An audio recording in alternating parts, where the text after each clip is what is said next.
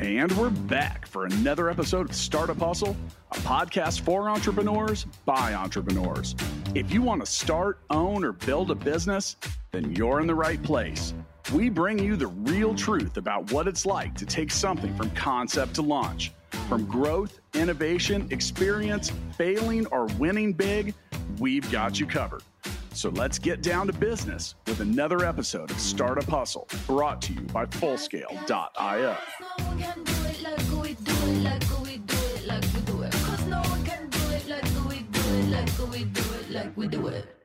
What's up, hustlers? Welcome back. This is Andrew Morgans, founder of Marknology, here as today's host of Startup Hustle, covering all things e commerce, Amazon, entrepreneurship.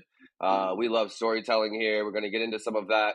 And today we're going to be talking about how to use analytics on Amazon, um, which honestly is an, a very fun topic for me. I've been in this space 11 plus years, and analytics is the key to everything. Um, before I introduce today's guest, today's episode of Startup Hustle is powered by Fullscale.io, helping software developers can be can be difficult. Fullscale can help you build a software team quickly and affordably, and as a platform to help you manage that team.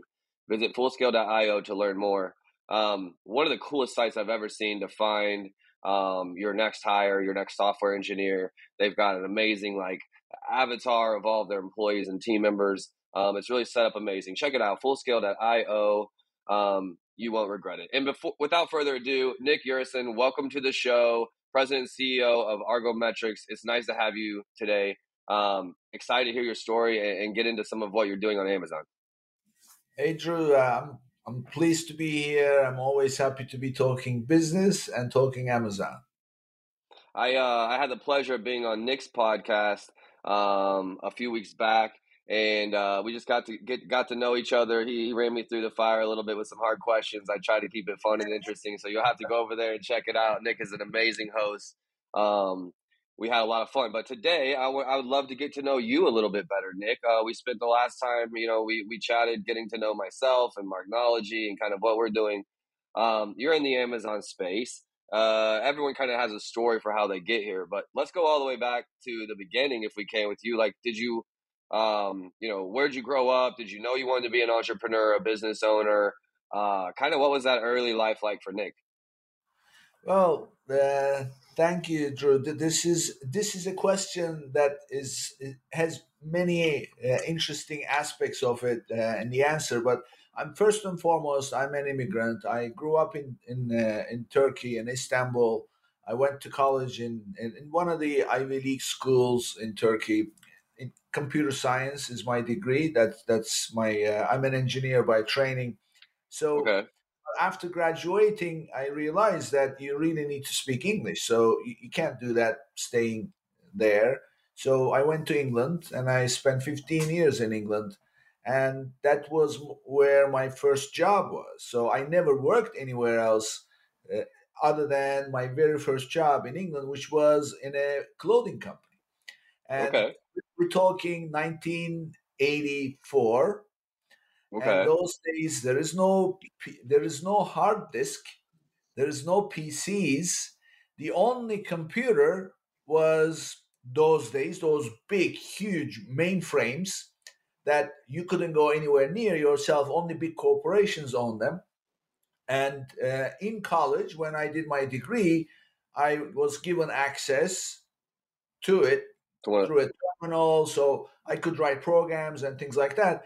Uh, but that was the only computer. But those days, Mac was just starting, and it was with yeah. floppy, floppy drives.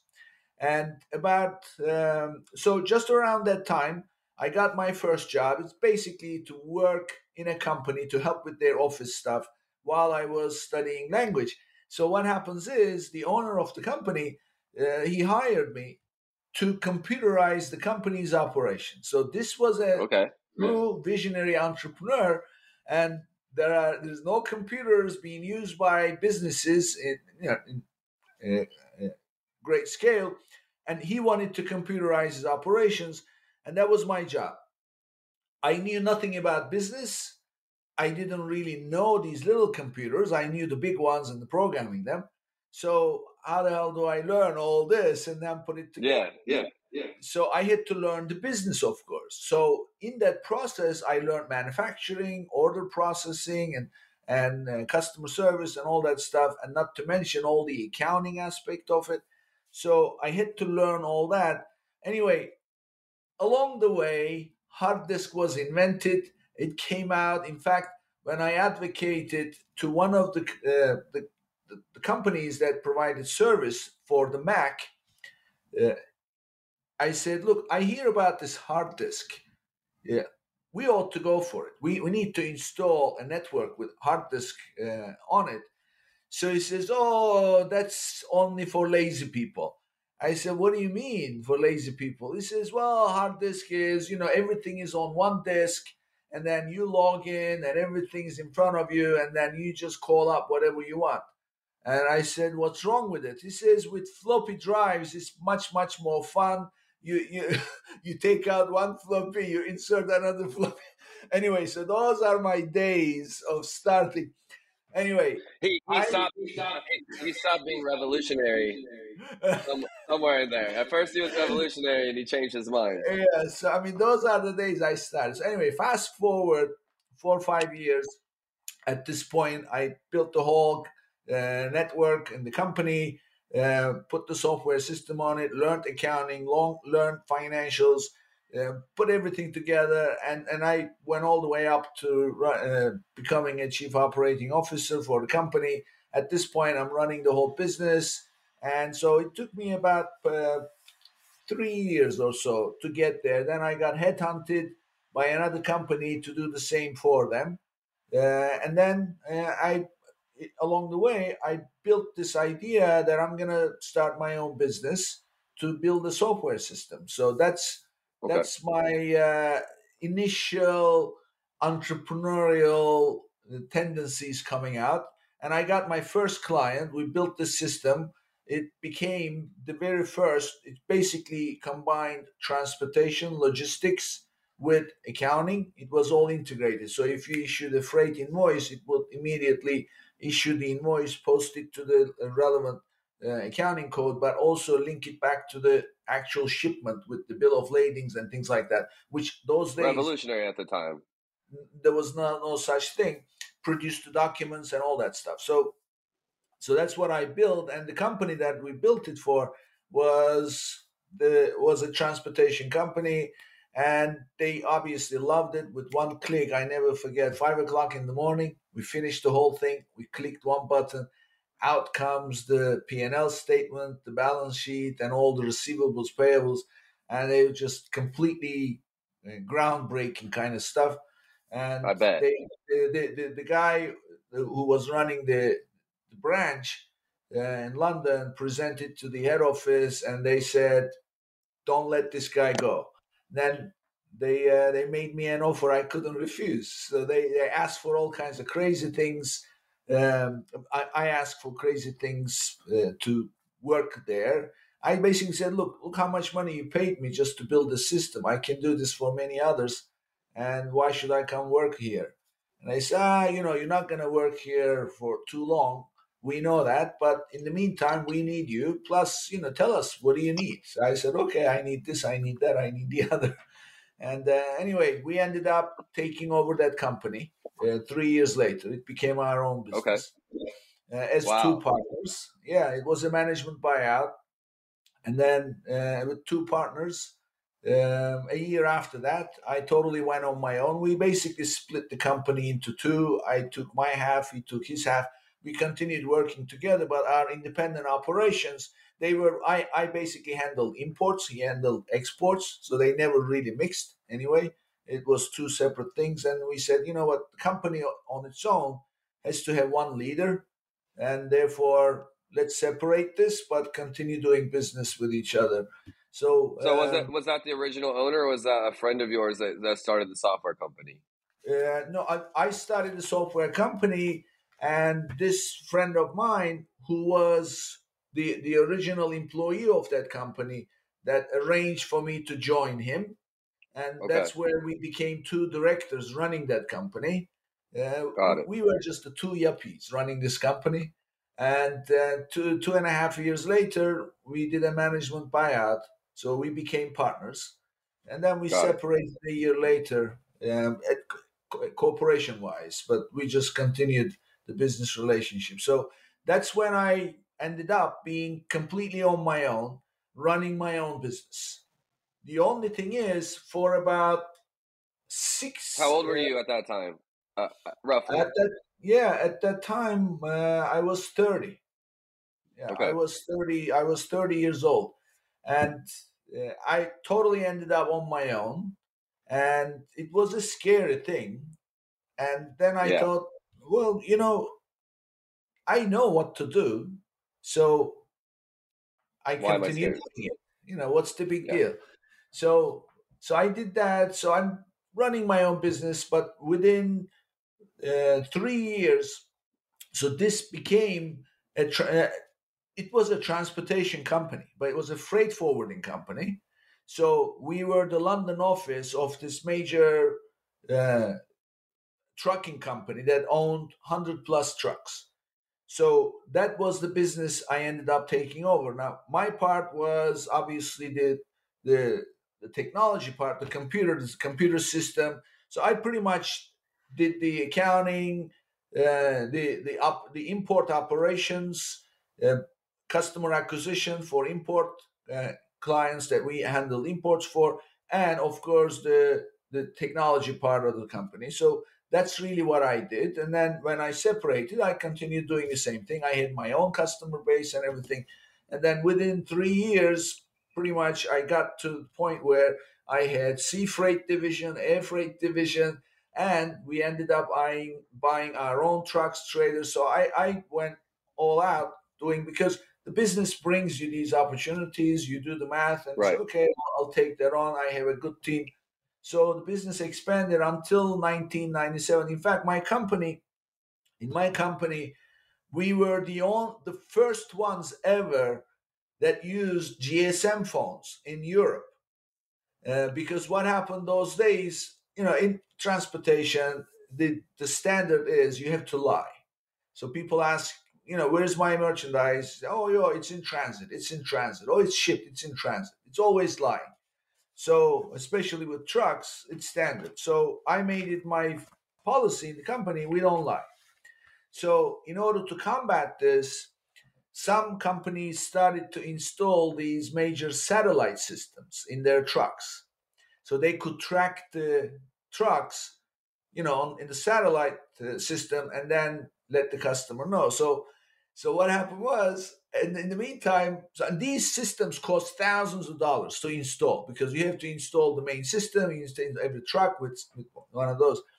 So, so I started stealing business from these major companies with, with these satellite systems. And my pitch was very simple. I would go to the company and, and I would pitch our services to get theirs, their business. And they say, oh, you know, for us, information is very important. We want to know where the truck is at all times. I would say, okay, so how do you know now? Oh, you know, we work with so and so, and they have so many trucks, and they have satellite system. I said, okay, but tell me how you know. So they will say, okay, well, when we want to know where a truck is, it's very simple. We call the company. We ask them. And we ask them, where is the truck? And they'll say, okay, hold on a minute. We'll look it up. And then they would look up and come back and tell me. So I said, I would say, oh, so you basically believe what the guy tells you. Yeah. So how's that different than any other way? How do you know that? I mean, you are not seeing the truck in the satellite. They are. And they're telling you what where the truck is, but it may be somewhere else. Says, yeah, uh, but you know, so what are you doing different? At least they have seller. I say, mine is very simple. I'm going to give you a phone number for you to call. And when you dial that number, it will ring at the other end, the driver. And the driver will answer, and you can ask yourself where the driver is and ask him to describe, and in fact, ask him to pass the phone on to the next guy next to him. Really? You can do that? Those days, GSM phones are brand new. Nobody so I gave a GSM. I saw that. I, I gave a GSM phone to every driver of mine. And and they said this would be great. Can you really do that? I said sure, no problem. Give us a trial, and then you'll try. The biggest uh, uh, lie was always the factories would tip the drivers to say, you know, it's shipped, but in fact they would either be just loading or not loaded yet. So that was buy themselves so, some time. Yeah, so the the the the the exporter, the factory would simply tell the driver, look, you know, just say that you picked up the cargo, and then we'll give you a few bucks. So, so they, so I said, uh, you can verify if something is already gone or loading or whatever. They said, okay, we'll test this right now. Can you give us a truck? I said, well, let me arrange that and then I'll get it to you. So anyway, we arrange, I give them the registration number for a truck, give the driver's name. I said, okay, here is your truck. And he's at, uh, you just call him and ask him. And he knows, he has the instructions for your consignment. And you can ask him if he's loaded or when he's going to load. So sure enough, they call him up and they said, "Are you the driver?" Blah blah blah. And says, "Yeah." Okay, tell us uh, what's the status. Says, "Oh, I'm loading right now in the warehouse." And they said, "Okay, can you put us on to the warehouse manager?" and then he puts the warehouse manager on the phone. And the warehouse, warehouse manager says, "Okay, yeah, we're loading. We're halfway through. We'll be done in about an hour. Then he'll be on his way." That was the end of it, and I got their business. So this was just you know practical thinking, and uh, but but revolutionary at the time. Yeah. Yeah. So anyway, so those little things like that, always thinking ahead, and uh, so anyway, fast forward to 1996, internet business has just started, and you know I had my business had grown, I had several agencies, and I but my heart is always in technology because you know when you start to scale the business you're not doing anything different you're doing yep. you're doing something that is just more volume so internet business started and and my my brother at the time uh, had just graduated from FAU and and he said to me look there is this internet business starting now and I want to be in it I want to start something I said okay if you start something then I'll take a look and we'll go from there. So he comes up with an idea. He says, "Look, I want to I want to build a directory, internet directory, but in multiple languages." And I look at it and I said, "Look, why don't you build a prototype?" And then let me know. He builds a prototype in two languages. He codes as well. Is he a coder as well, an engineer? Yeah, he's a he's okay. a coder, and so he builds. But this is all HTML. There's no database, no nothing at the time. So we we we, we built the whole thing, and I said this is going to be a test marketing, and we don't want to really spoil anything. I'm to launch this in Turkey because Turkey being my backyard, so to speak. Plus, at that point, I I have a lot of connections, and my business has grown. So uh, so we build this prototype we launched it in 1996, June. Suddenly, it's in all the papers. They're calling us Gates Brothers, and uh, it's become a huge success. And and I get investors coming in saying, "Oh, you know, this is this is the future," and blah blah blah. Anyway, bottom line, in one and a half years, I got seven million dollars in investment raised built this company from zero to 200 people. We had a development arm here in the US employing 50 people, and then 150 people in Istanbul. We became the poster boy of internet business, and uh, and then the company was sold. And in 1997, I'm thinking, okay, part of my exit was to take over the US office. So that's when I moved to the United States and uh, okay. so at the time, at the time, I have my business running in England. Still, my transportation business was going, and I built this internet business at the same time. And and then, as part of my exit, I had the U.S. office. In the U.S. office, we had our own data center, and so I was at the crossroads. So what do I do now? Go back? The home for me was London. So go back home to London and go back to transportation, or I have this US operation, the internet business that I gotten into now. And I made a decision. I said, I sold the business in England. I'm not going home. Home for me is now America. And I already have the US office. So I came to the US, took over the, the company here, took over the data center. And at that point, I had to make a decision. What do I do now? So, company sold. I tasted the internet business. I want to stay in the internet business, but those days it was all about advertising. Just sell, uh, bring eyeballs to a website with content and sell advertising. But nobody cared about making money. It was all about going public. You know, file for I raised ten million dollars. Uh, yeah, file for sounds IPO. familiar. Yeah. Sounds familiar. File, file for IPO, and that that's it. That was the, there was no no profits, no no sales, no nothing. So I thought, you know, I don't believe in that business model. I don't really.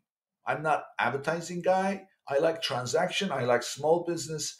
So I thought, you know, the future of the internet business will be mostly commerce. Commerce is going to take place on the web. So I want to be in e-commerce and I want to be for small businesses, but I hmm. want to offer a service that can scale. So I want to productize the service. So I built an online store platform, subscription based for small businesses but it had a huge, very comprehensive backend to manage the business. As if you know you're a small business guy, you have your books, you have your you know ideas, and then you go do it. Exactly that kind of mentality, very business oriented uh, back office to create an online store. There's no such thing at the time. Nobody has anything like this except Yahoo. Yahoo had Yahoo, in fact, uh, had just acquired a company that had online stores. They had 1,100 accounts and they got $58 million from Yahoo for that. So I said, Oh, my idea is validated. I'm, go- I'm going in this direction. So that's what I started. Yeah. So uh, in 1998, April, we launched that platform. And come September, we ranked number three in the country. And I'm thinking, again, I just came to this country. I don't even have a residence visa yet. And I launched something and it got ranked number three. So uh, this is great. So if I became number three now, why not become number one? Well, two years down the road, we became number one. So, uh, so this is all happening. In the meantime, we have the dot com bubble burst, and I'm thinking, okay, but by this time, I have subscribers. I'm profitable. I'm where did you land? Where did you? Where was home in the U.S. as well? The U.S. is big. You know, where Florida. did you land? Florida. In Florida. Yeah, our office was in Deerfield Beach, Florida. So uh, I basically go went there and took over the office because uh, those I days. I can see why you chose Florida over London at that time. I mean, just you know, Florida. If you've been living in London and Istanbul, uh, Florida's a vibe right? Florida's a, uh, you know, I don't know where that is exactly, but you've got sun and you're like, you're taking over a new company. I imagine you're probably like mid 30s maybe at that time or yeah, still. Yeah, mid 30s. Yeah. yeah. Yeah. You were married at the time or no? No, no, no. I, I, I was married before. I was at, I was divorced already. I was, okay. I was three years, three years birth. No kids, no nothing. Yeah. Okay. I just, I'm just trying to picture in my head. You know, you just had an exit you just sold your other business in London. You're in the U.S. You're landing in Florida. You're in your young 30s, uh, and you have another startup that you know is number three in the country that goes to number one. Um, what a time! What a time! I mean, it was great, but you know, I, I will tell you this. Uh, yeah, London is obviously a great place, but first time I came to America was in 1993, and I knew that this is this is it. I want to be here because it's a totally different lifestyle, totally different set of values, the attitude, the the the, the society in America is is a very open society. Uh, in England, it's a closed society.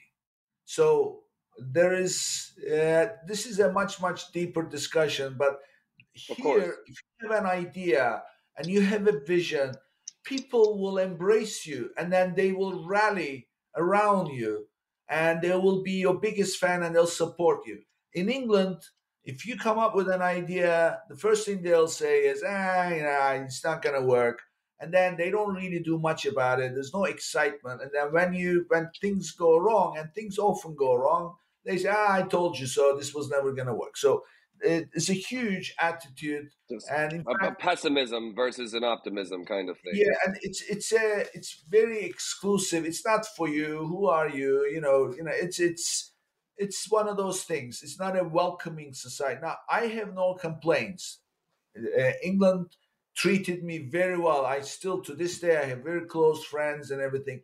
But for a, an outsider to come in and then be successful during which the society helps you forget it yeah here you have to do it on your own the exact i right from the get-go here i had investors because they they believed in me i mean who was i i was nobody and mm. as yet you know they gave me the support so uh, that's the biggest difference. And in fact, in 1994, two years before I moved, three years before I moved to America, I started a company here in the US. I registered it. We were filing everything, and my brother was doing stuff. But that was all because I knew one day I was going to be living here. So it was sure. obvious. Florida, on the other hand, it was a different story. I just, you know, this country is a big country, so it depends on you know, did you land in Philadelphia or Jersey or Florida or Cali?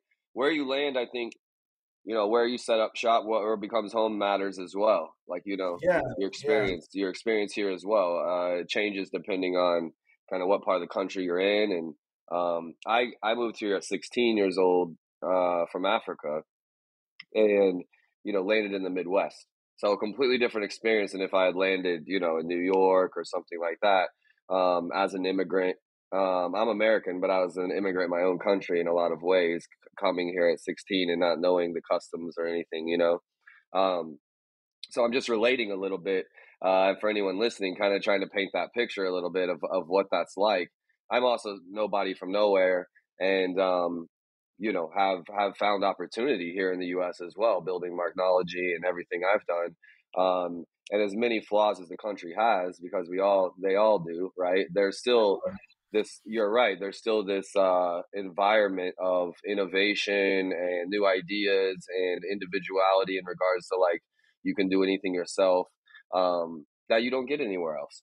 You know, you don't really get anywhere else. So I kind of wanted you to just spell that out because I think it's only something that someone from Turkey or someone from another country is going to really appreciate and realize, you know, uh, they call it the American dream. But for me, uh, coming from a poor family with not a lot of opportunities, I mean, I've, I've chased the dream that I've wanted to build and it's, it's, you know, it's there to take, um, you were on number three or four, uh, you know, with planning already of like, you know, I'm going to be in the U S.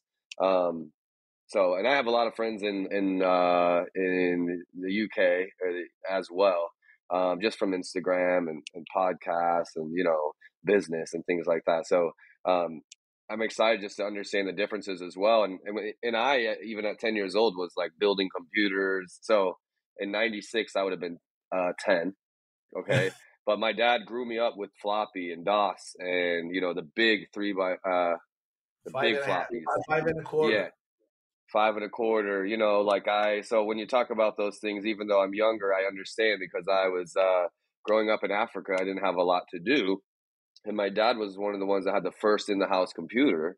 Uh, and so I got, he's always, he wasn't showing me how to fix a car, but he would show me how to fix a computer, you know, and how to take it apart. And, and in Africa, I had all this time to really play and uh, network and just try different things. I was, the internet had just been coming out, you know, even in, uh, even in Africa in the 90s at that time. So with dial up satellite, you know, at nighttime at 3 a.m. in, in, in Congo, you can get some, some reception, get some speed or something. But um, just relating a little bit to your story at the time to know what someone in their 30s was doing in that same time, right? Uh, wide open. In a similar way, I feel like e-commerce is still wide open. Like, you know, I'm trailblazing in the Amazon space, TikTok, social media is still trailblazing, you know? Um, what an exciting time. And I'm trying to just trying to picture what you guys had built. And you said the KC office, and you talked about it being like an HTML database in different languages. I think of Craigslist, but no, it wasn't like a Craigslist. Yeah, it was more like the back end of a Shopify, or well, I, I don't know if you remember, uh, but at the beginning when internet came out, Yahoo was the search engine. Yes. And there was, in fact, not even a concept of a search engine, so to speak, but there was an internet directory. So, what Yahoo had done was they had 14 categories. And what you would do is you would click on the category and drill down. And under each category, you would see the names of companies. So, in fact, when I moved to the US, next office in the building, uh, same building I was, there was a guy who was building a search engine. And it, those days it was not called search engines, so to speak, but it was called the search directory. So he was building a search directory. We're talking 1998, early 98. And to the extent that Yahoo is the dominating player, the only player in search. That's what it was referred to as search. So, who is the search company? Yahoo. And how do they do it? They have categories. You click on the category and then you find what you're looking for. So, the game was for anybody else entering into the game. Forget it. You're going against the mountain. Yahoo is no winning against Yahoo. So people started creating these segments. Like, for example, this guy next to my office, he was creating search for porn sites.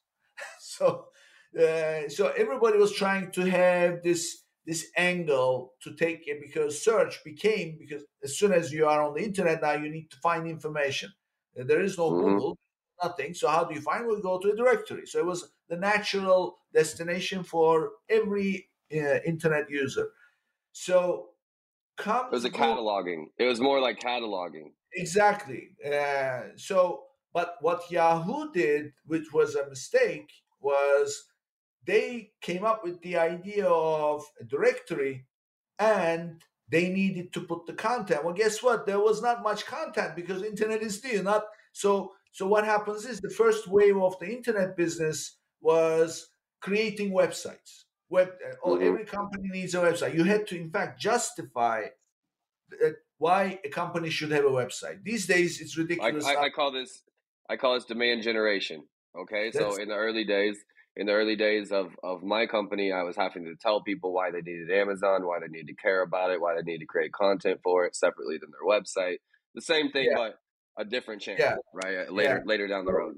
So there were there were other sites like Yahoo. Yahoo was the most organized, but there were other sites coming up with their own ways. Like for example, there was a site called Lycos Lycos had a dog as their mascot. They would advertise Super Bowl and everything. There was a company called Alta Vista.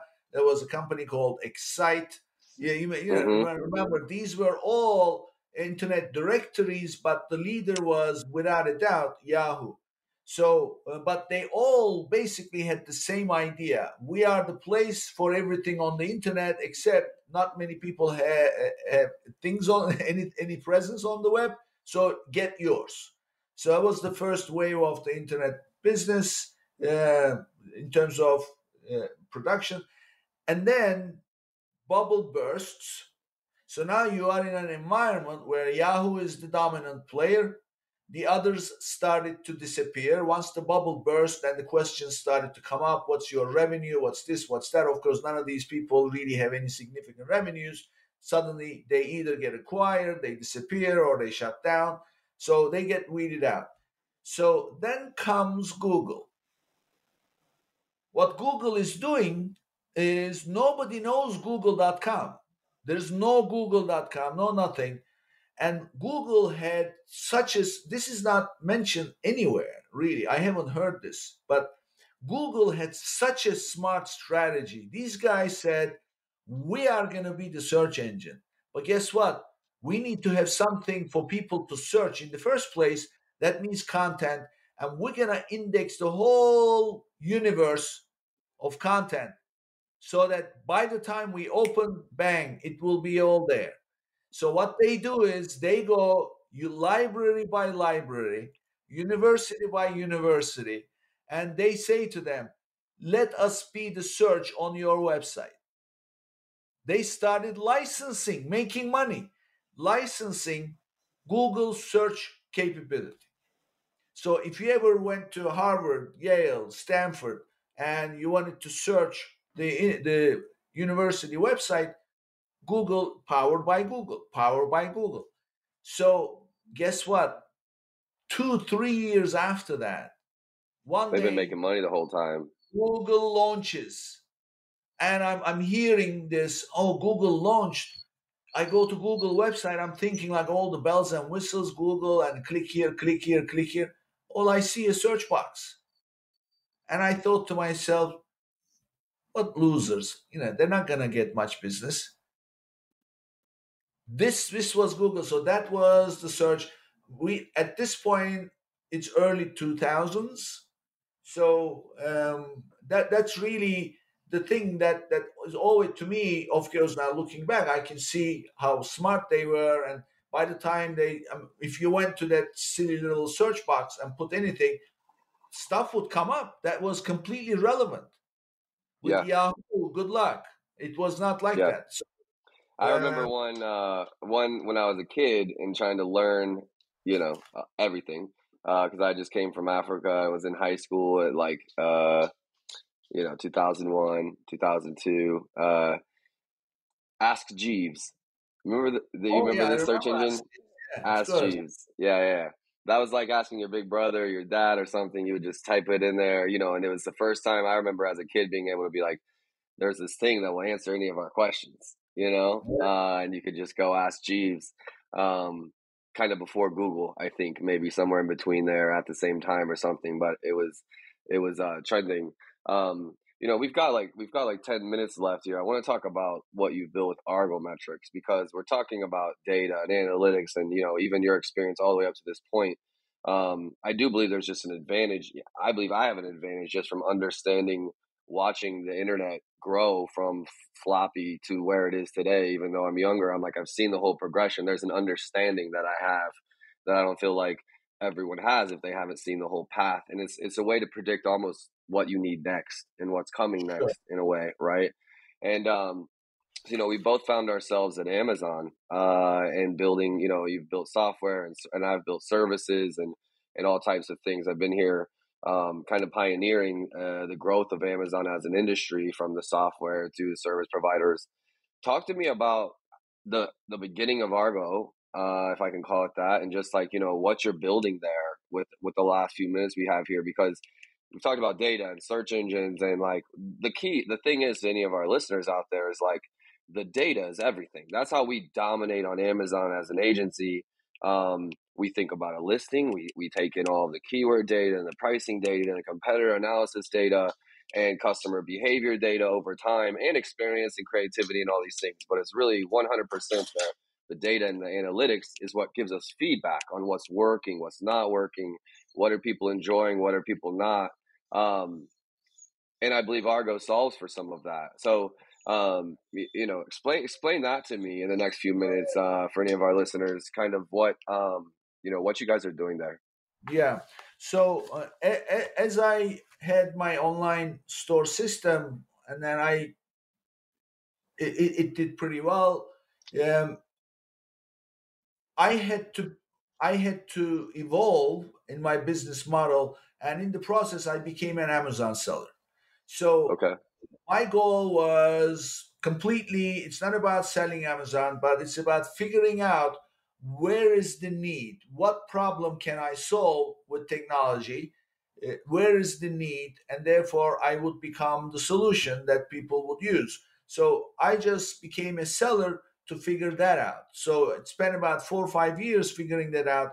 Once I figured out it was the analytics on Amazon that I had to watch, we built that platform. We built this platform that basically gathered all the data on each listing and then automated some of the business decisions that you would make yourself uh, manually, like sell this, don't sell this, hold it, price it at this, price it at that, whatever.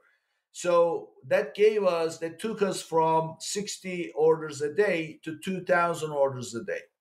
And that is where Argometrics idea was born. Because once I proved, once once I tested so many different ways to gather and use the analytics, and then automated that thing, and then turned into a platform I said, that's it. And and then that that platform, the very platform, took me from 60 to 2,000 orders a day. Uh, in fact, it was a big deal. And this all this happened right around when the financial meltdown occurred in 2008. So at the time, I am like doing gangbusters when everybody else is thinking, oh, the world is going to come to an end.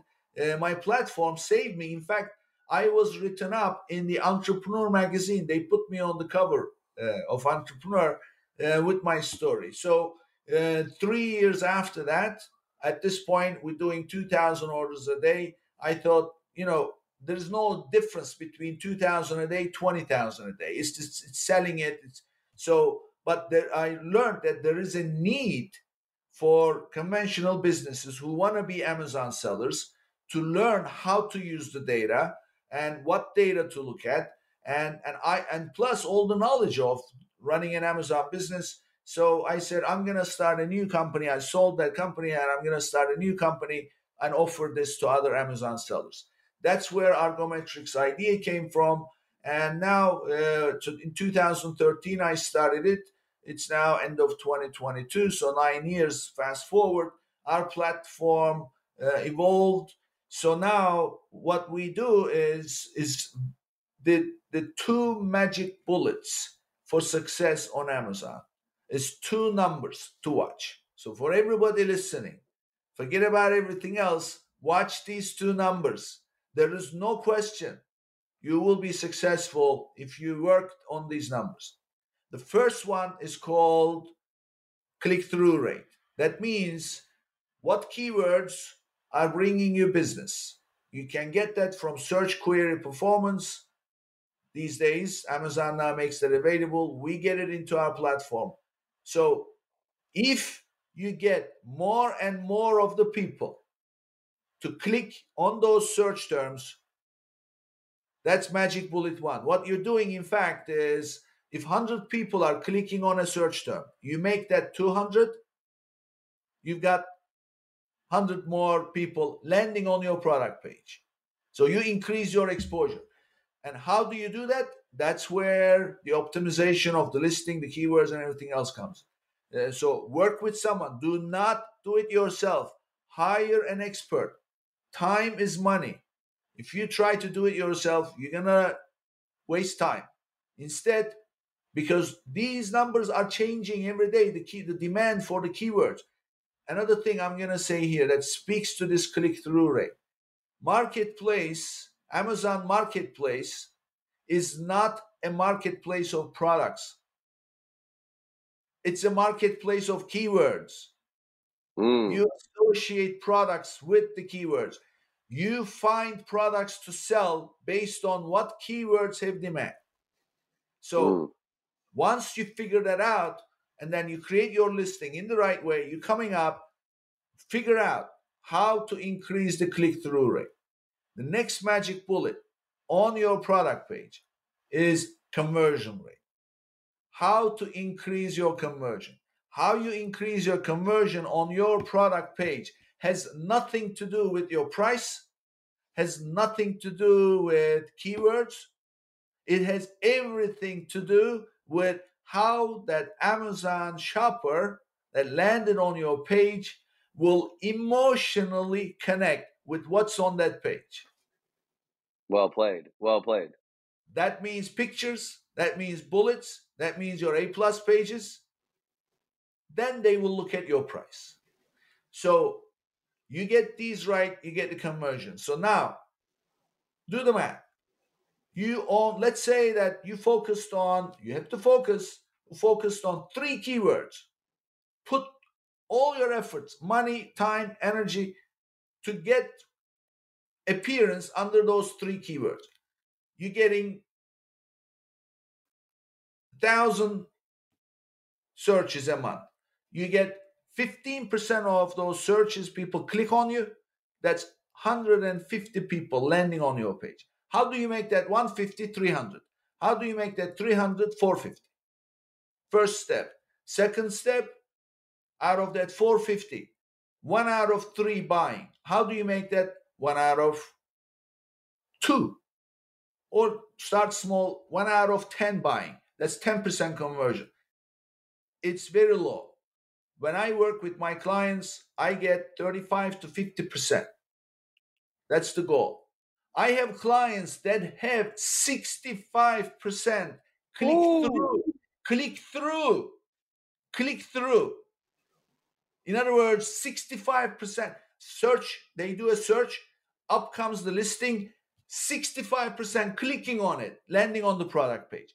On the product page, I have between I in my software, anybody signs up, they log in, we pull the data from their account. This is specific to their listings. Anything below 35, we consider bad. Between 35 to 50 we consider it average. Anything above average we consider good. Industry average for conversion is 12% so of course this varies based on how much traffic you're getting what category you are in nevertheless there are benchmarks.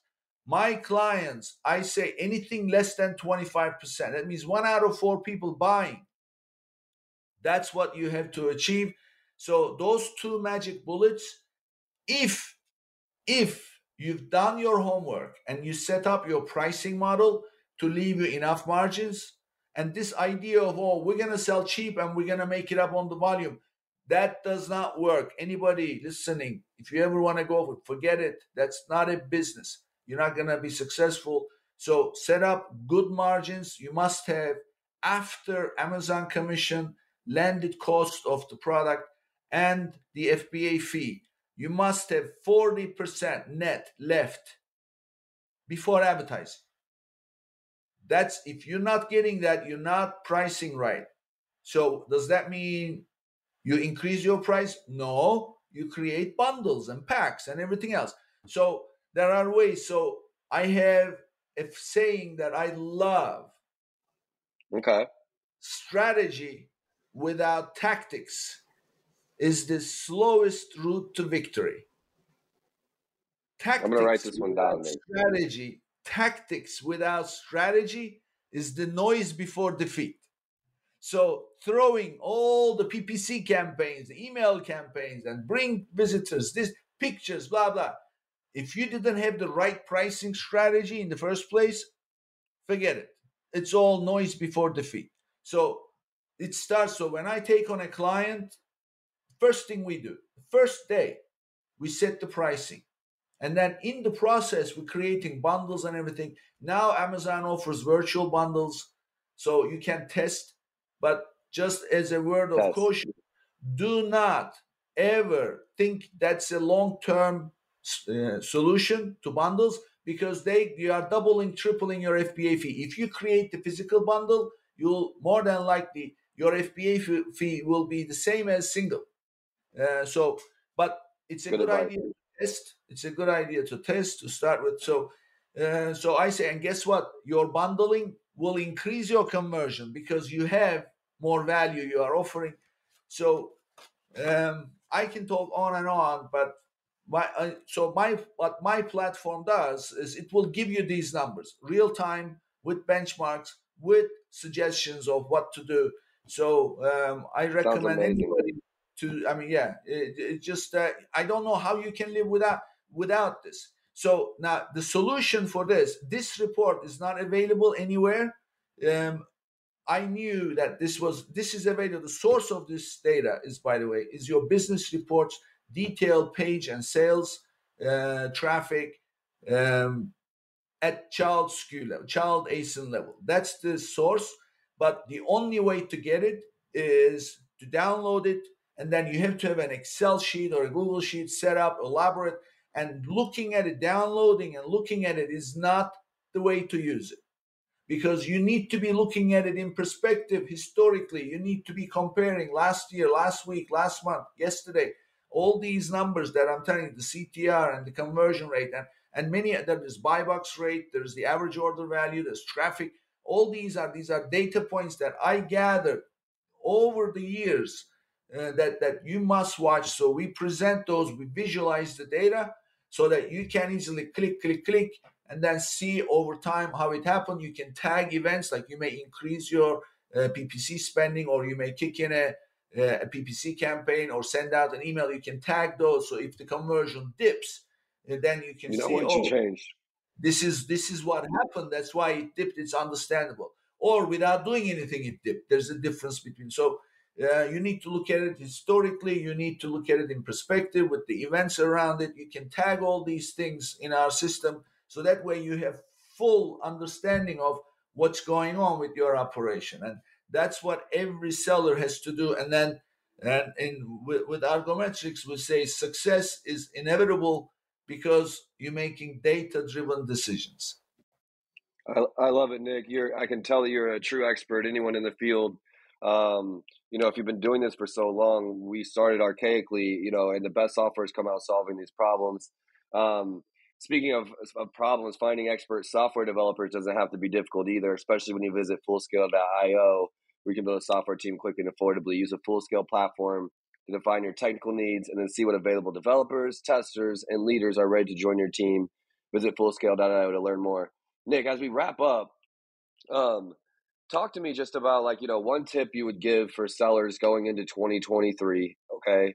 And then and then also share with us something um, that you guys are working on that you're excited about you know uh, you know maybe something new uh, in the software or something new in regards to amazon that you and your team are working on um, just to share as you go. Absolutely. So the the biggest tip i can uh, t- uh, tell people to pursue is really don't worry about your advertising spend. Uh, instead, focus on your total advertising cost of sales. In other words, how much you spend in advertising altogether, and then you can break it down channel by channel. But at the end of the day, how much you spend, and then how much your total sales were, because some of the sales will come from those advertised, you know, uh, products or display ads or whatever the case may be, and people will click on them and place an order. Those are the advertised sales. But there will also be organic sales coming in. So what matters is what are your advertised sales and organic sales combined? That's your total sales compared to how much you spend. Focus on that. If your t- what we call TACoS, if your TACoS is between 10 to 20%, that's what you care about. If your ACOS is 35%, 40%, who cares if your TACoS is 50? Keep spending. Just make sure you get a good agency to make sure that they weed out the, the, the bad keywords. And then as they weed out the bad keywords, then your ACOS even will increase. Then your TACoS will drop even further which will give you the biggest return. So that's what I would uh, give as a tip, as something new we have planned to come out in the first quarter of 2023. You're not going to find this anywhere else. It's my invention. It's a metric that I came up with, and it's uh, what you can use to value your company. If you want to sell okay. it, what you can use to plan your advertising, your demand, your replenishment. You can use it on all of these things. And this metric wow. is, is called the organic rate. What that means is imagine that for every paid click, you get three organic clicks. How would that help you? SKU by SKU and as a company. So now you can use this in many ways. For example, you have a, a SKU that you want to scale, and you know that you're spending X number of dollars and then you're getting X number of visitors. That means X number of clicks. If you know that for every click on this listing, I'm going to get X number of organic visitors, and you already know your conversion rate, that translates into so many orders. you can have a much much better visibility and therefore decide how much you can spend. Or you can reverse the whole approach where you say okay i, I want to spend a thousand dollars on this this thing. What does that mean? It means so many clicks. Therefore you know with this metric how many organic visitors you're going to get and therefore what your total demand is going to be so uh, and then overall as a company if you if you go pitch your company say look my advertising comes from 10 different channels. And by the way, for every advertised click, I bring in 10 organic clicks versus two organic clicks. That is a huge differentiator. Selling point. Yeah. So uh, that is a new metric that I call organic uh, uh, ratio. Uh, so that is going to be Super coming cool. out. Yeah, in 2022. Cool. I'm excited to see that. I have to. I'll have definitely have to learn more. Um, Nick, this has been so informative. I love your story as well. Um, where can people stay in contact with you? Where can people learn more about Argometrics? What's the best place to engage? Um, share your podcast, and I believe you have a special offer for anyone uh, tuning into the Startup Hustle podcast today. Share that as well. Yes. So uh, to reach me, just go to www.argometrics.com. That's A R G O M E T for Tommy R I X, uh, argometrics.com. If you go to contact and send a, on the contact form, send a message, uh, I'll get it. Just put uh, Startup Hustle. I heard you in Startup Hustle. Um, and then I'll, I'll get it.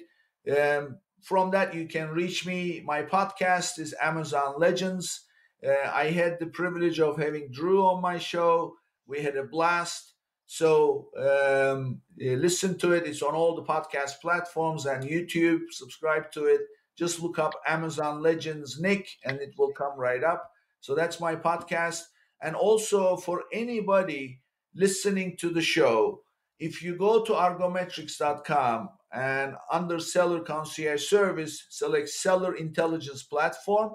We call it SIP. Uh, if you go sign up for SIP and put in hustle 15 as your coupon code you will get 15% off for life so that's also uh, available for anybody and and by the way if you sign up with that coupon what you will get is you will gain access to our platform and we and as soon as you connect your SIP account to your Seller Central account, we will fetch two years of data immediately so that you'll be able to see everything I mentioned in perspective historically and it gets updated daily every day showing you. So you can track how you're doing. And then eh, as a complimentary when somebody signs up with a coupon code as a complimentary service we will reach out to you and then we will provide you with a formal review of how you are doing with our recommendations to bump up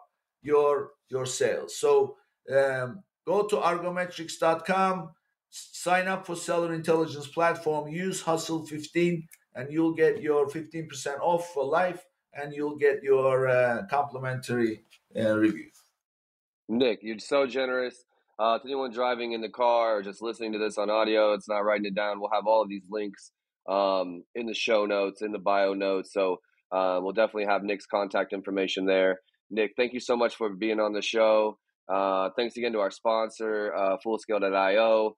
Um, do you need to hire software engineers, testers, or leaders? Let Fullscale help. They have the people and the platform to help you build and manage a team of experts. When you visit Fullscale.io, all you need to do is answer a few questions and then let the platform match you up with fully vetted, highly experienced team of, of software engineers, testers, and leaders. At Fullscale, they specialize in building long term teams that work only for you. Learn more when you visit Fullscale.io super thankful for our sponsors. They allow us to promote the show, uh, do all you know, offer all of this for free, and just drop tons of knowledge on, on all of our listeners. So thanks again to our sponsor, Fullscale.io. Nick, thank you so much for your time. I know this won't be the last time. We might need to get you back on uh, after spring so we can talk about how the launch of the um, uh, of the new feature is going uh, in regards to the organic um, ranking. I'm gonna have to see it with my own eyes. This is I'm I'm in the show me state here in Missouri, so I want to see it. It sounds awesome. Um, I'm I'm looking forward to talking again, and thank you so much for your time. My pleasure. Thank you, Drew. You're welcome. We'll see you next time, hustlers. Startup Hustles brought to you by Fullscale.io, helping you build a software team quickly and affordably. Make sure you reach down and hit that subscribe button, then come find us on Instagram. See you next time.